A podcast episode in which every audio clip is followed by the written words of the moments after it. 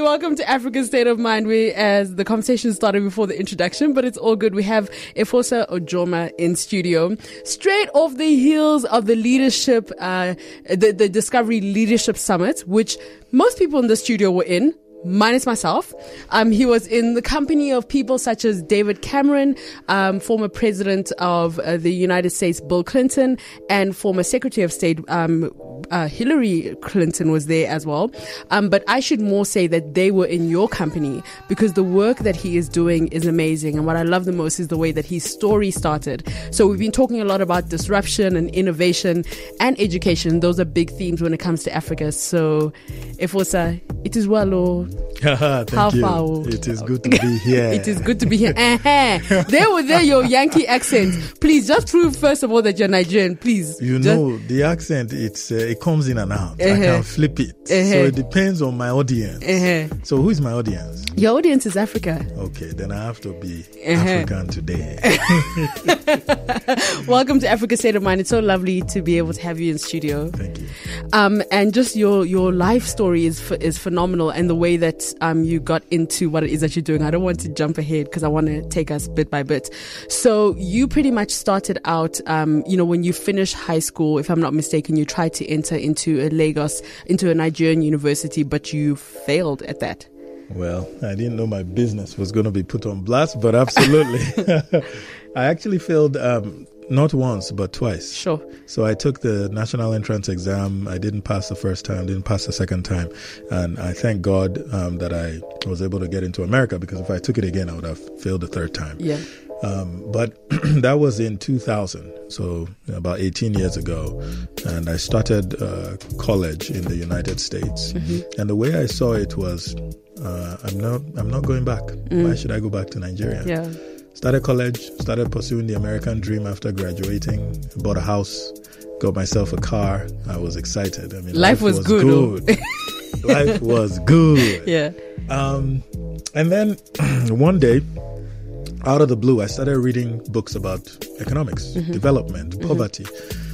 And you know, it captured me in a way nothing ever had. And, and I knew something was going on uh, in me. And by the third book I read, um, I was confronted by this 10 year old girl in the pages of this book. And she had to wake up every morning, 3 o'clock, uh, 3 a.m., walk miles, fetch firewood, and take it to the market to sell in Ethiopia. And uh, if you've ever had any experience like this where something just changes your life, like I could not continue to live life normally. And after that happened, I knew I had to do something. So for the first time in eight years, this was 2008, I went back to Nigeria. I started an organization with some friends. Yeah. Poverty Stops Here. So, okay, I'm going to stop you right there before me. you go straight into it because I, I I want us to be able to dissect your story bit by bit because I think there's so many layers to it, you know. Yes. Um, so, uh, you know, when you spoke about you are now living the American dream, Mm-hmm. you know, which is what, uh, I mean, maybe up until recently, that was what a lot of people around the continent, that was the main aim. It was like America was destination everything or Absolutely. this, get it. What's your problem? Get a passport, you Yes. know? Um, and the world has obviously changed quite a lot. Um, you know, so for you to make the decision to to to stop living the American dream, what did you have to give up to be able to go, you know, to go back to Nigeria? Yeah. Um, so I'll tell you what I had to give up, but I, I also would tell you that when you have an experience like that, um, eh, giving up might be the wrong term because it's it's not even a, really a sacrifice. Um, so at the time, I mean, I I was saving up a lot of money. I wanted to buy a very nice car. Um, I wanted to, you know, move into a nicer house and really just keep pursuing the American dream. The more wealth you have, the more material things you accumulate in your life. And um, once that shift happened, um, I began spending my vacations. I'd have about two to three weeks of vacation every year uh, in Nigeria. I would go to Nigeria for about two weeks. I would go into poor communities, villages with no water, kids not going to school, have one set of clothing, no shoes, you know, um, the typical pictures that we see. And I'd, I'd go in, spend my vacations there, um, and I'd pay my way uh, to go. Uh, but you see, for me, it, it was it wasn't really giving up anything. It was more like actually gaining something. It was like I had I had found my purpose in a way, uh, not to sound cliche, but uh, and so it wasn't really a sacrifice. It was a blessing, I Yes. think. You I like that. I like that a lot. And also, you started an organization with friends of yours. Um, what? So, how did this idea actually come about for you? And also picking the right friends to start this organization with. Yeah. Um, so the idea was very basic. It was poverty is a problem. We have resources here. Let's just go and help. And people would ask me, "Well, but Efosa, why why start one? Why don't you um, try to do something else?" Or I, I I didn't. I felt this force. Like no no no. We had to do something. We had to take our resources and apply it to the problem. And so, in terms of how I picked the friends, I was part of a, a, a church in Wisconsin. This is where I lived in the United States at the time. And I just got a bunch of friends together uh, who were at the church, who were also um, moved by uh, poverty uh, on, on the continent. And they saw the passion uh, in, in me, and they knew I wasn't going to stop until we got something off the ground. And they came around uh, me and we started this organization. And it was really basic in the sense that we were going to raise money from the us friends and family and as many people as we could convince and invest in uh, uh, three things when we started. Wells education so focused on primary schools and microloans. So we give out loans two three four hundred dollars to mm-hmm. people so that you know they can do some trading business and that kind of thing. And so I, i've learned a lot through the Being able to do that. absolutely But but your approach to eradicating poverty has almost changed, you know. Um, and I, I actually love the angle. I don't want to go into your answer, so I'll let you explain it. Yeah. Um, and when we look at the fact, you know, just some interesting statistics. You know, I think it was maybe about 2015, maybe half of the people who are living below poverty were, uh, you know, in Africa, for example. Um, you know, and when it comes to using innovation to be able to change this, this is where you actually come in. Yeah. So when we started, we were very basic. I mean, the name of the organization really was Poverty Stops Here because we were just focused on stopping poverty. I mean, it was uh, what what I felt was a very noble noble cause, a noble goal. Um, and and and a lot of people, uh, about half now living in in, in poverty, uh, are are in Africa, and if current trends continue. I mean, we're talking about 86 or so percent in another 20, 30 years are going to be. Which is ridiculous. It- It's, it's, it's, Yeah, it's ridiculous. yeah. And so we see that um, the rate of poverty has gone down over the last uh, 30 years. Uh, but in, in, in, Africa, um, the rate has pretty much stayed stagnant. I mean, the number of people have, have actually gone up living, living in poverty on the continent. But when you start to dissect the rate of poverty, the number of- that have escaped, I mean, majority are from China, uh, to a lesser extent, India. And so it's. Um, it's a good thing to celebrate that the rate of poverty is going down to about 10%, sub 10%. But man, oh, everybody is just in, in Africa. So why is Africa getting left behind in this in this um, as the rate of poverty drops? Why is Africa not following in suit? Well, I think the biggest reason, uh, which is, is is not to get ahead of myself, um, which is the title of of our, our upcoming book, but the biggest reason is um, you don't fix poverty by trying to fix poverty, which is a big lesson I learned. So I'll give you a, a simple illustration. The first thing I did when we got into an um, uh, uh, a village was we built a well because we saw that people in the village didn't have access to water. Mm. And so we said, How do you fix that? You build a well. Mm. Raised money, built a well. And then I come back to the US and I get a call that the well has broken down. Hmm. What do I do? I try and get somebody to fix it. Okay, I'm successful once, but then the well breaks down again. Mm-hmm. And then I realize that's not a sustainable solution. It turns out we built about five wells. We had to stop after five, and four of them are broken. Four of those wells. I come to realize that's not just a poverty stops here problem. It's a problem across the continent. We see lack of water. We want to fix poverty. We build a well. And we call that a push approach. Okay. where we push what we believe the solution is. And it makes sense, it's well intended, but it turns out that that often doesn't lead to long term sustainable transformation and prosperity Mm-hmm. because we are so focused on fixing the symptoms of a deeper problem Sure, that's powerful. that we're not thinking about creating And and I think that that's what happens in general around the continent. Unfortunately, Yes. we're fixing symptoms and not getting to the root we're of the issue. Mhm. Right. And so as a result, we find that we've been pumping billions of dollars in poverty eradication programs in Africa. And we get some progress. Mm-hmm. We've got a lot of kids in primary school now. But you start to ask, what are those kids learning? How are they going to go to secondary school? Where are the jobs after they graduate? Hmm. What? And we can't answer because we are fixing the symptoms. Hmm. And the problem to us is we have an education problem. Kids are not Hmm. in school. And we're pushing what we believe are the right solutions. But it turns out that those only help temporarily. And that was a big lesson I had to learn after Four Wells broke down. And I was like, I can't keep raising money from my. American friends. And then I know They're it's like, gonna ah, this down." African is just to. You understand? I can't do that. He's So I four one nining me. Well, well, well. I'm joking. Hope- yeah. Hopefully, they didn't think that. um, yeah, but I mean that must have also been because I can imagine if you, uh, you know, if because the the intention was obviously good to to build Mm-hmm. these walls, and on the outside, as we've been discussing, it seems like the right way to go about it, right? Yes. But then along the way, these walls keep on breaking down. What did that even do for you with regards to continuing? Because a lot of people would have been like, look. I've tried. Let me continue. This is my American dream, you know. Mm. But what is what is it that made you continue to try and find another solution? Yeah.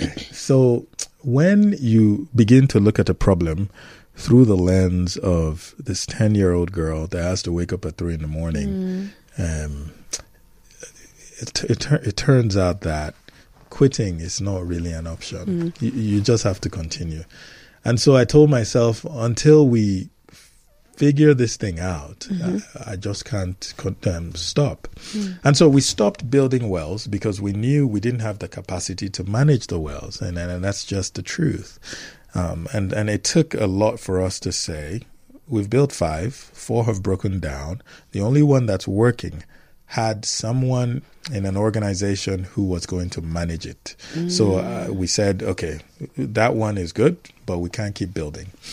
Um, now, I, I realized that we had been um, asking the wrong questions, and I realized this after I went back to school and studied under a professor there, Professor Clay Christensen, who was also at the uh, at the conference.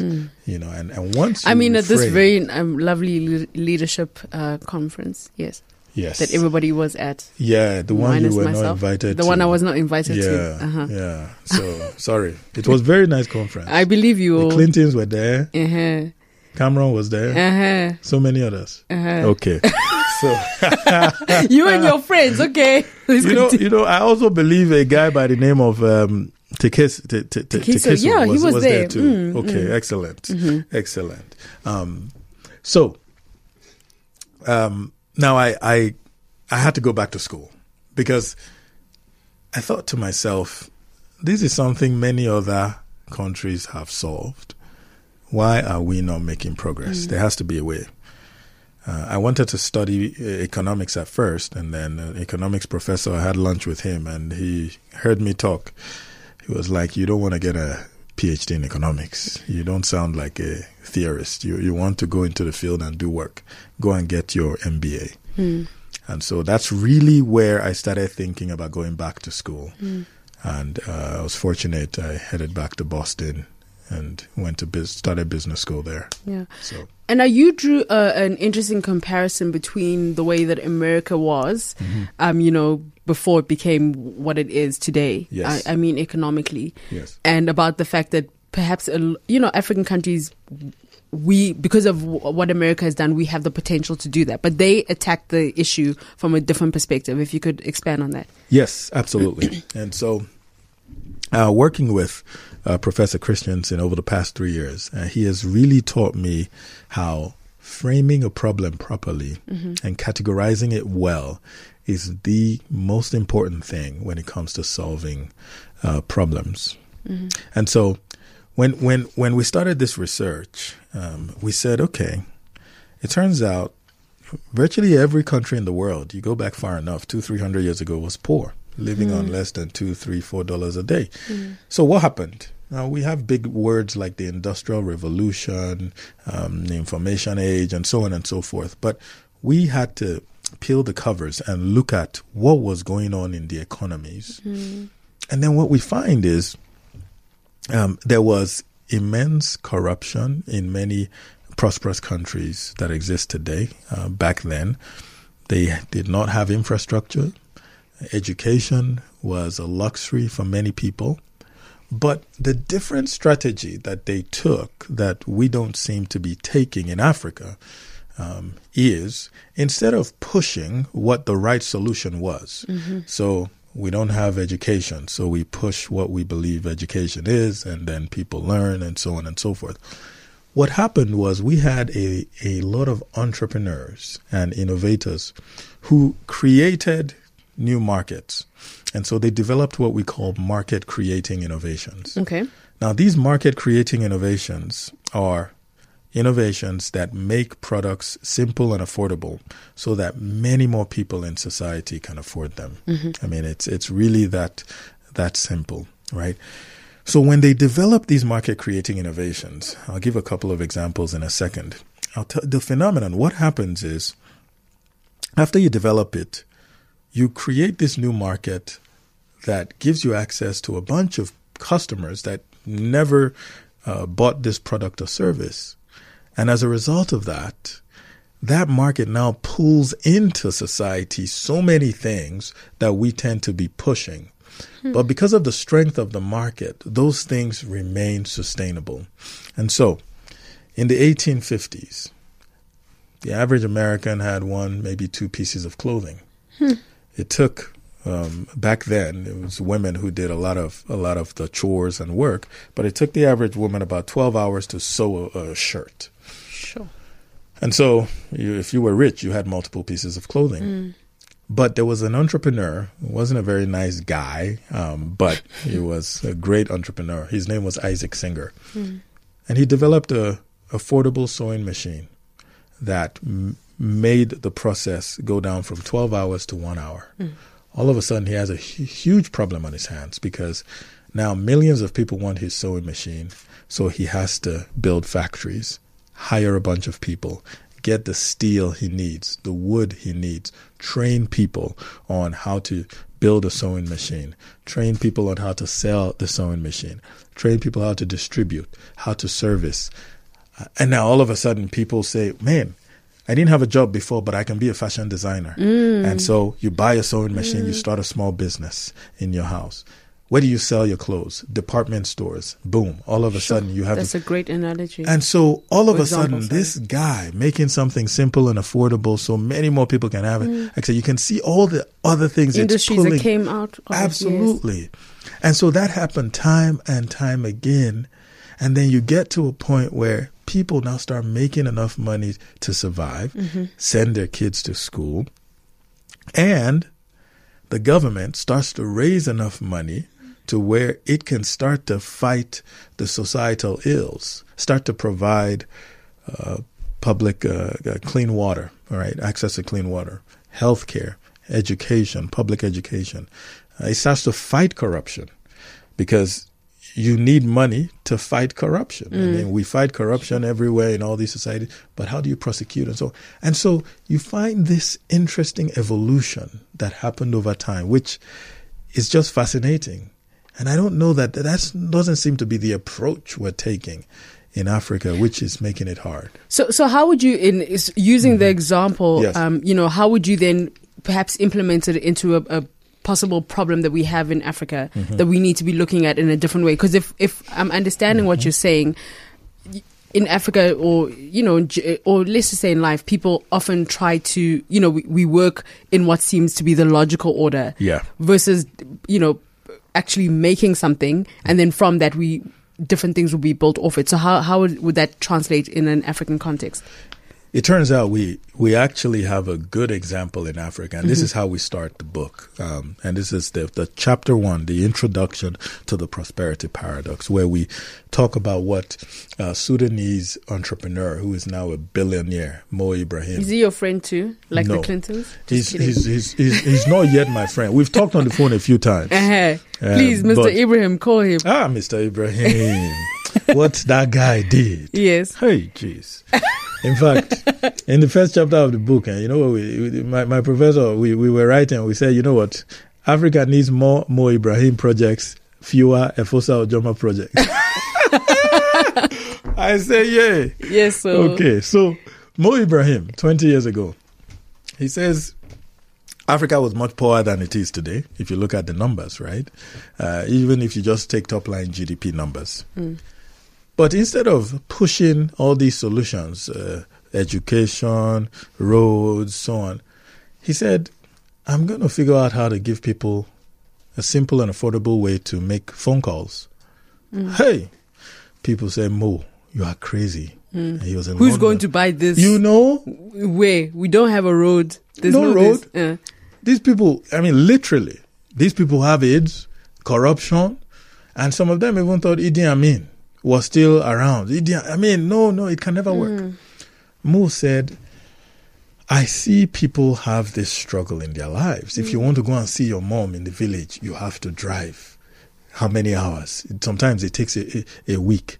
If you want to ask your friend something, you have to go to his house. It takes an hour. I mean, he's like, I think we can build this. So he got licenses. He built this company that now has grown. I mean, he's not the only one, uh, but has now grown to support about a, close to a billion cell phone connections sure. in Africa today. Supports about three to four million jobs. By 2020, it, I believe the estimates estimates are that it will be adding about 200 and something billion dollars worth of hmm. economic value. Sure. Right? And look at all the things that it's pulling into our society mm. now. Some people are now building services on top of the mobile telco uh, infrastructure networks. Um, I mean, perhaps the most popular one is M-Pesa, mobile mm. money. But M-Pesa changed the way people deal with money in East Africa. It just changed it. Mm. Right? Absolutely. And so that is the kind of thinking, right, that I believe is possible on this continent. Mm. Could somebody do the same thing for electricity. I believe it's possible. Mm. Could somebody be as bold to do the same thing for several illnesses that we have on the continent, where you create a very targeted solution, you make it simple and affordable, and then over time, you begin to add more services to it. Mm. When we start to approach our problems uh, on this continent that way, I believe we will have a much better chance of mm. eradicating poverty. So here's another thing. Um, because I would like to believe that they are quite a when we look at the fact that Africa's got is the youngest population, mm-hmm. and so living in Africa now and growing up here, everybody's kind of not everybody, but a vast number of people are growing up in this new kind of age of innovation, and so yeah. everybody's thinking of all these ideas. But then there comes the challenge of government and mm. red tape and you know regulatory and all of that what what would you say to say to different african leaders who make it hard mm-hmm. if if a, if a young african has a, a, an incredible idea yeah. who make it hard because i'll say okay i won't say the country but you probably will guess it there is a particular country that is um you know they're one of the highest oil producers mm-hmm. you know but the power situation is not what it should be no, for example and then you know there's there is often a lot of talk around the fact that the power situation is not what it should be mm-hmm. is because a small amount of people benefit yeah. from people having to use generators and, mm-hmm. and all of this and diesel and everything. So in those kind of situations, yeah. what would you tell African leaders and people who are policymakers when it comes to that? Yeah. Please don't say the name of the country. I have to. I, I, I, I, I, don't even know what country you're talking about. Uh-huh. um, so the, the, the truth is, if I have to be honest, um, I don't know that I will have any unique insights to mm. say to African leaders. Yeah. People aren't stupid. People know what they need to do. Mm. That's that's not the issue. Mm. The issue isn't you know, I say something really profound and then, ah, yeah, Fosa, we didn't think about that. Uh-uh. That we have to give these people permits and licenses. Investors are ready to, they know. Yes. The issue is when we look at the system today, the incentive structures, how long they are in power, opportunities for them to make a buck or two, they are set up to make the status quo continue. Mm-hmm. And so I, um, I, I don't know that I can say anything profound Mm. now. What I will say though is their challenges are not unique to them. Okay. Now, let me give you a quick example. In the early 1800s, see, I have to go back because oftentimes we might look at developed countries today and say, ah, these people They woke up like that. sense. Uh-uh. use the, the phrase. Yeah, Uh-huh. they woke up like that. Huh? Ah, you didn't even shower. See us, you are just so fine, so makeup, looking good. That's not the case. Yeah. Um, they, you know, back in in Boston, I would say it started out in Boston. Um, in the late 1700s, if you wanted anything cold, you had to use ice from lakes, really. Um, so in the winter, it gets really cold. The lakes would freeze over, and these guys would go cut up ice and give it to uh, rich people. Typically, an entrepreneur came up with a way to actually sell ice to the average person, so more people had ice and so on. But it turns out when America was about to move from ice that was cut from lakes, and you can imagine lakes are dirt, some, some of that are dirty, and you you know some people would drink this and so on, to actually um, mechanically refrigerated ice, created ice. There was an uproar, right? There was an uproar. Um, the the existing industries, the incumbents, lobbied the governments to say that is not good. This is not gonna, you know, it's it's it's it leads to bad health. Natural ice is the way, and so on. So we can always expect that to happen, but the, th- the the the potentially two things that can help. One is we pray that everybody in the government has a come to Jesus moment. Uh-huh. It's not going to happen. Uh, well, I'm just gi- I'm giving you the options. okay. Option one. Option one. okay, now the realistic option. we keep praying. Say, hey, deliverance. Maybe even you do three days dry. You know, fasting. Um, that dry is with no water. uh-huh. So we pray. Okay, we've been doing that since independence. Since Uh, all of us were getting independence, we've in been the doing. 50s, yeah. We know how to do deliverance. we know how to shout and pray. It has not resulted in progress, or at least the kind of progress where we are seeing transformative Tangible change. change, yes.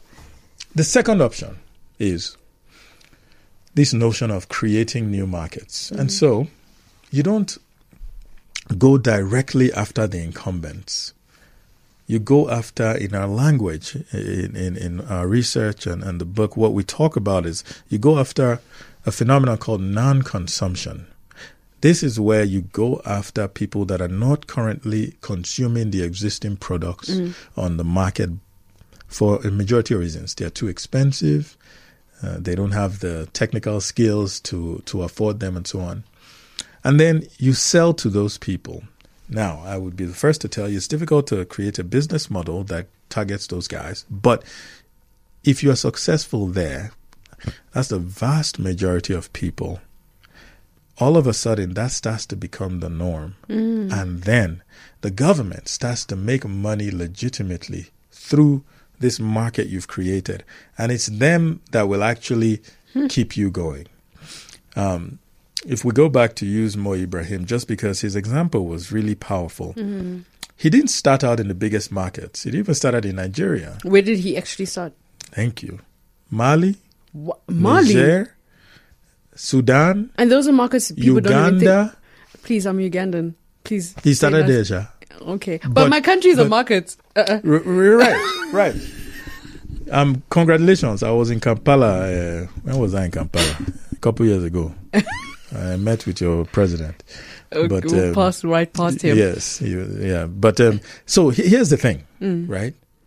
So I just wanted to, to, to just explain so that people don't think we're taking it as Yeah. a joke. Yeah. But the reality is, even now, when we think about African markets, Yeah. people don't think of Niger, they don't think of No, no, no, Mali, they they, don't. don't. think of Sudan. Yeah. Even now, and for him to have been visionary enough to start Yeah. then, because more often than not, people are kind of like, let's look at South Africa. They'll look at East So- Africa as a whole. Let's Yes. look at Nigeria Yes. and that sort of thing. So Yes. that that was what you were That trying to express. Absolutely, mm-hmm. right? And the two Congos. He, Yes. he, you know.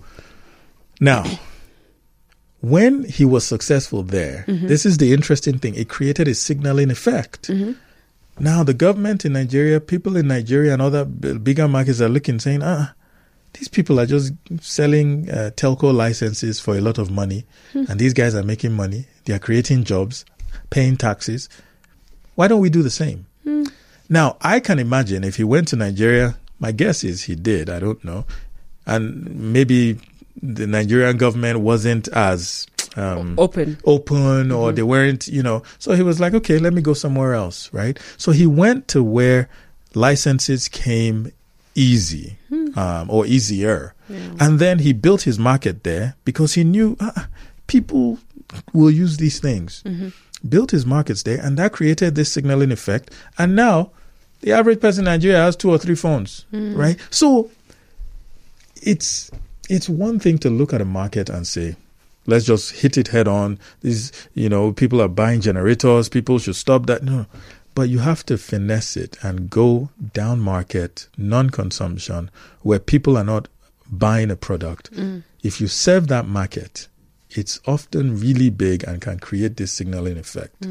Uh, so I think that's the way I would do it. Yeah. I wouldn't try to fight the incumbents. It's Yes. too difficult. Yeah. And you probably won't win You wouldn't in your lifetime anyway. Exactly. It, it's too difficult. It's and, too, yeah. and so now when it comes to educate uh, when it comes to eradicating poverty and education how are you you know doing your part with regards to this in using the kind of the the approach that we've been discussing Um, so uh, right now, my the organization is is we stopped building wells.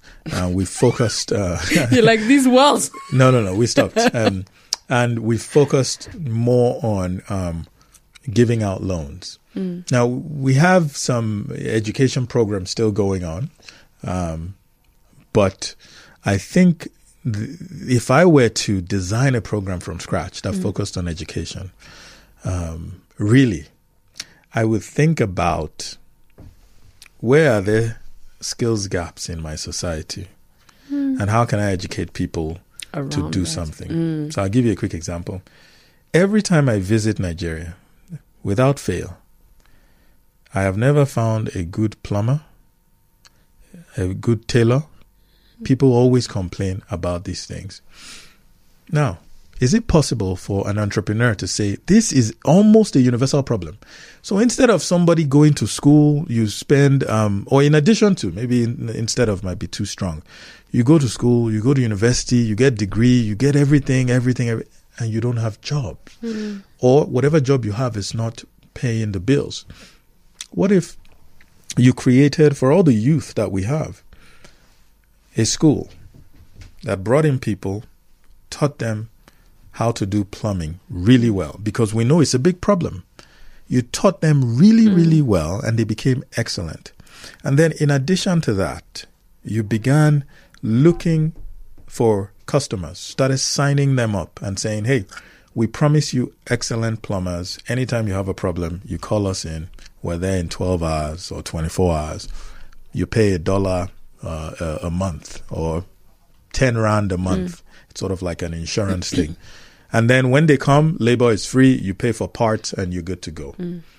Now, think about that. You have to run the numbers and figure out how viable it is. But that's an interesting way to tackle this education problem. It's not looking at let's get all these kids in school. No, yes.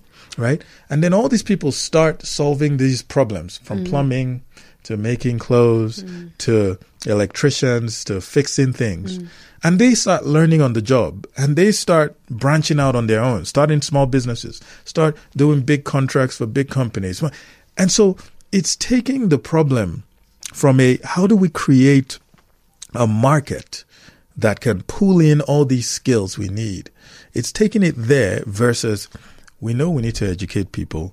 Let's just educate them, and then we hope. Mm. Which yeah, it's not working. Mm. Sure, that's true. Working. I really, I, what I like about that approach is um, you almost the way that you're describing it in my Ugandan market mind, I'm kidding. Um, the way that I that I, that I that you describe it, I almost imagine in the same way that when people talk about starting a business and being an entrepreneur, you need to have a solution. Mm-hmm. Perhaps the way that we need to be looking at education is what problems are we trying to solve, and yes. then start education programs based around that.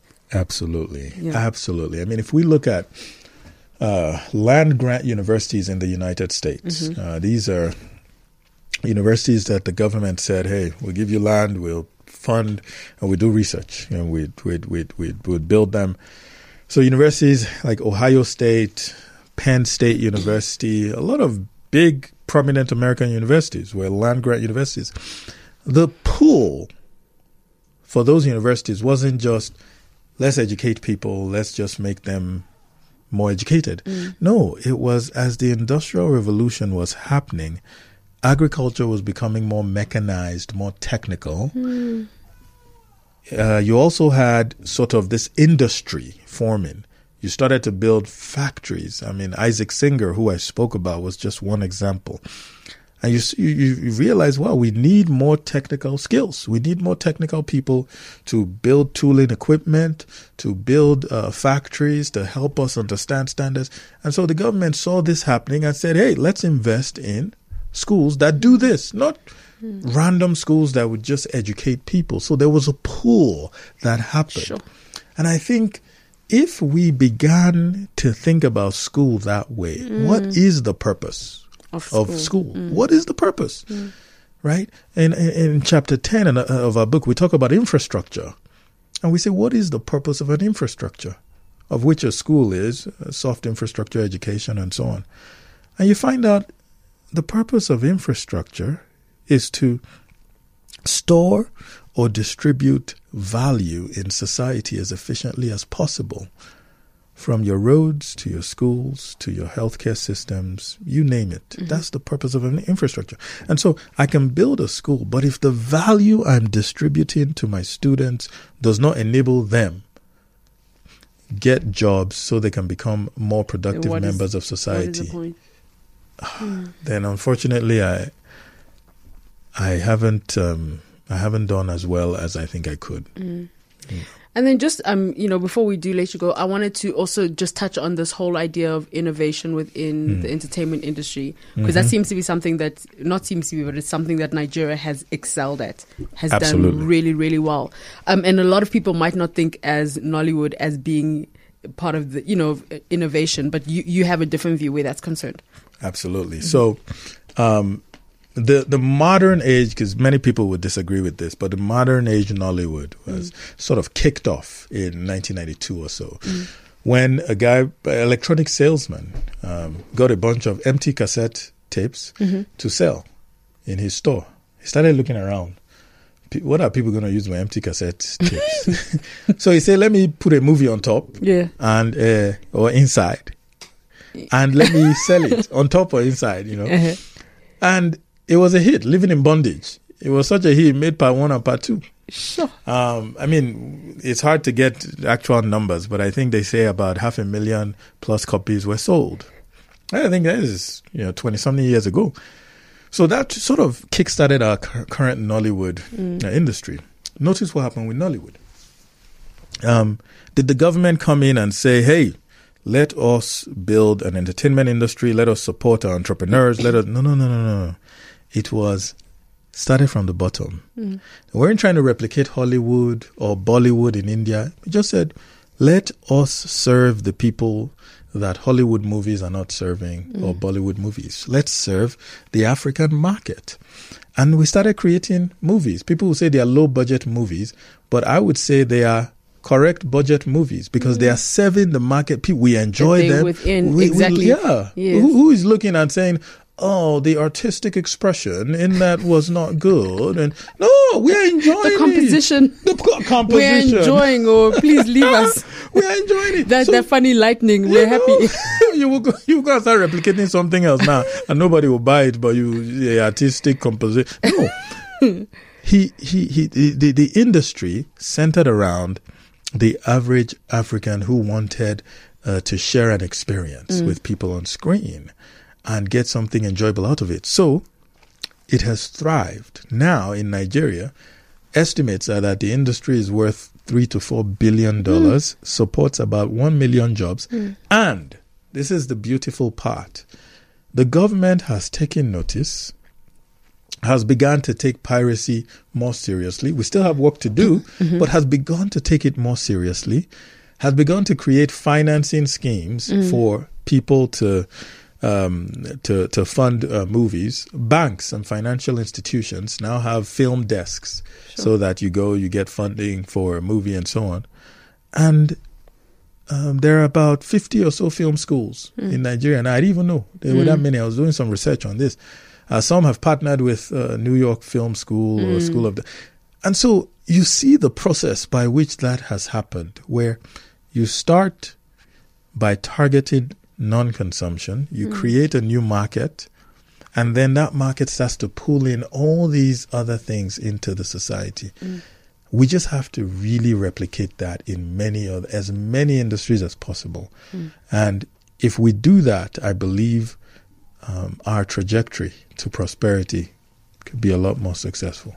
So, 20 years from now, where do you want to see yourself? Where do you want to see Africa as a whole? I know the the Africa thing yes. is a big one, but yes. Um, well, well, uh, twenty years from now, I want the Africa story to be very different. Mm-hmm. Um, and so, from a numbers perspective, I want more people. Not I, I, I focus less on, on, on poverty numbers. Mm. Um, I focus more on prosperity. I want people to grasp at this thing called prosperity. Mm-hmm. And the thing about prosperity is how do we know that people are actually becoming more and more prosperous? When fewer people, right, when fewer people think it's worth it to risk their lives by crossing the Mediterranean mm. on uh, little uh, floaters, mm. put their mm. families on there. Um, where the odds of making it are really low, slim. Making it to a country that's going to reject you and send you back or mm. so on. When fewer people start to migrate like that, then we know we are making progress. When more people understand that I know things are difficult in my country, in Nigeria, Uganda, South Africa, and so on. But I know if I work really, really hard, I can get a job. Mm. I know if I mm. work really, really hard, I can create a job, I can create a business. Now, those are different from seeing the poverty numbers go down or seeing more kids get educated. And I, you give me a million dollars, I can impact some poverty numbers here and there. But is that going to create lasting prosperity? Mm-mm. I don't know. And I don't think so, right? Now, for me personally, I tell people who ask me that um, this sort of phase I'm in, uh, I want to be like Apostle Paul in the Bible. I want to evangelize this message. Mm. I really want the idea of market creating innovations to be spread all across the world because I, I think if we understand the concept and the theories that underpin sustainable economic development, you know, you asked where, where can Africa be in 20 years? Mm. We can be a very prosperous continent or on our way to, to, to a very prosperous mm. continent. We can change the dynamics of how the population, uh, the citizens engage with government um, so that the governments now see that, man, if they, if they invest in making the environment more suitable for business and enterprise and innovations, that they would actually benefit a lot more, mm. right? And so once we can change that narrative, I think you can. Ha- you, we're going to have exponential development impact. Mm. I really believe it. And yourself, twenty years? Um, that's a good question. Where please don't tell me hang out with Obama because then we I literally have to just say please leave. no, so, so, It'll be so, me first. So so um, you know what? If if if if if the good Lord blesses me with uh, with with with a, a good woman, a good job, and a good family, I'm very I'm very okay in mm. 20 years. I think at the end of the day our relationships are what matter the most. Mm. I love my job. I love what I'm doing. I love speaking about this, writing and so on. But I think at the end of the day um, I want to be in a place where I have relationships I can count on and people that um, that love me and people I love. I, I think that is is is is you know as I think about my life in 20 years I would mm. be happy if that happens. Okay. And when you think of Africa's state of mind what comes to mind? Um, opportunity. Nice. That's the first word that came to my mind as mm-hmm. you asked that question. Um, I think we have a significant opportunity to change the narrative mm. um, and and truly create sustainable uh, economic prosperity in this on the on this continent. Okay, thank you very much for spending time with us. But I had to just say one of the innovations we have not spoken about. Mm-hmm. But I'm going to be the one that closes it. Please don't interrupt me. I wouldn't. Uh, this this innovation around jollof rice and the fact that Senegalese people make the best jollof rice. mm. Please keep swallowing your water. Oh. I just said that. No, your minister started. Eh? It was your minister. Hey. Hey. Hey, the minister said on CNN, I'm just. I'm, that okay. minister should be fired if he has not been fired. How can he say that? No.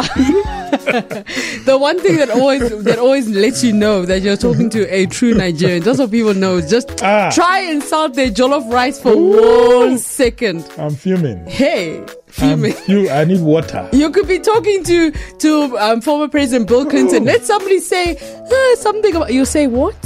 Ah. What is this? But it was like, calm down. I'm trying. I was just joking. I'm not. like, i was just joking. I don't want people to be sending me hate tweets around jollof rice in Nigeria. I've learned my lesson. But thank you very Thank you so much for hmm. spending time with us. And also, just congratulations on having the courage to follow the path less taken, you know, and to Thank wanting you. to be able to impact an entire generation. I think that there's nothing and an entire continent. You know, the fact that a 10 year old girl from Ethiopia who you, I don't know if you've met her yet or not, and just you reading about her plight that making you want to change and you know your direction in life that is that says a lot. And i think that we had a lot more people like you just around the world would be living in a much better place. But thank you very much for thank spending you. time with us. Thank you. And yeah please enjoy your jollof rice. There's some over there on the table. Hey, hey. very nice. Thank you. Thank you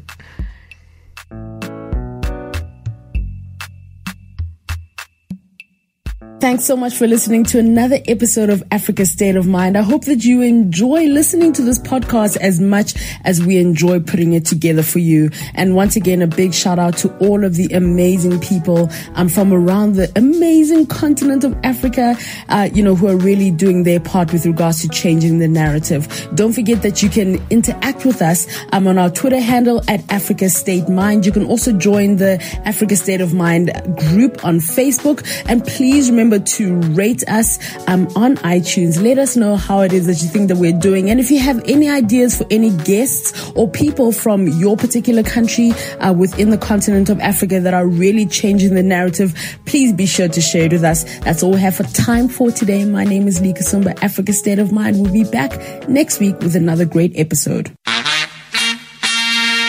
Africa State of Mind with Lee Kasumba. Get it on iTunes now.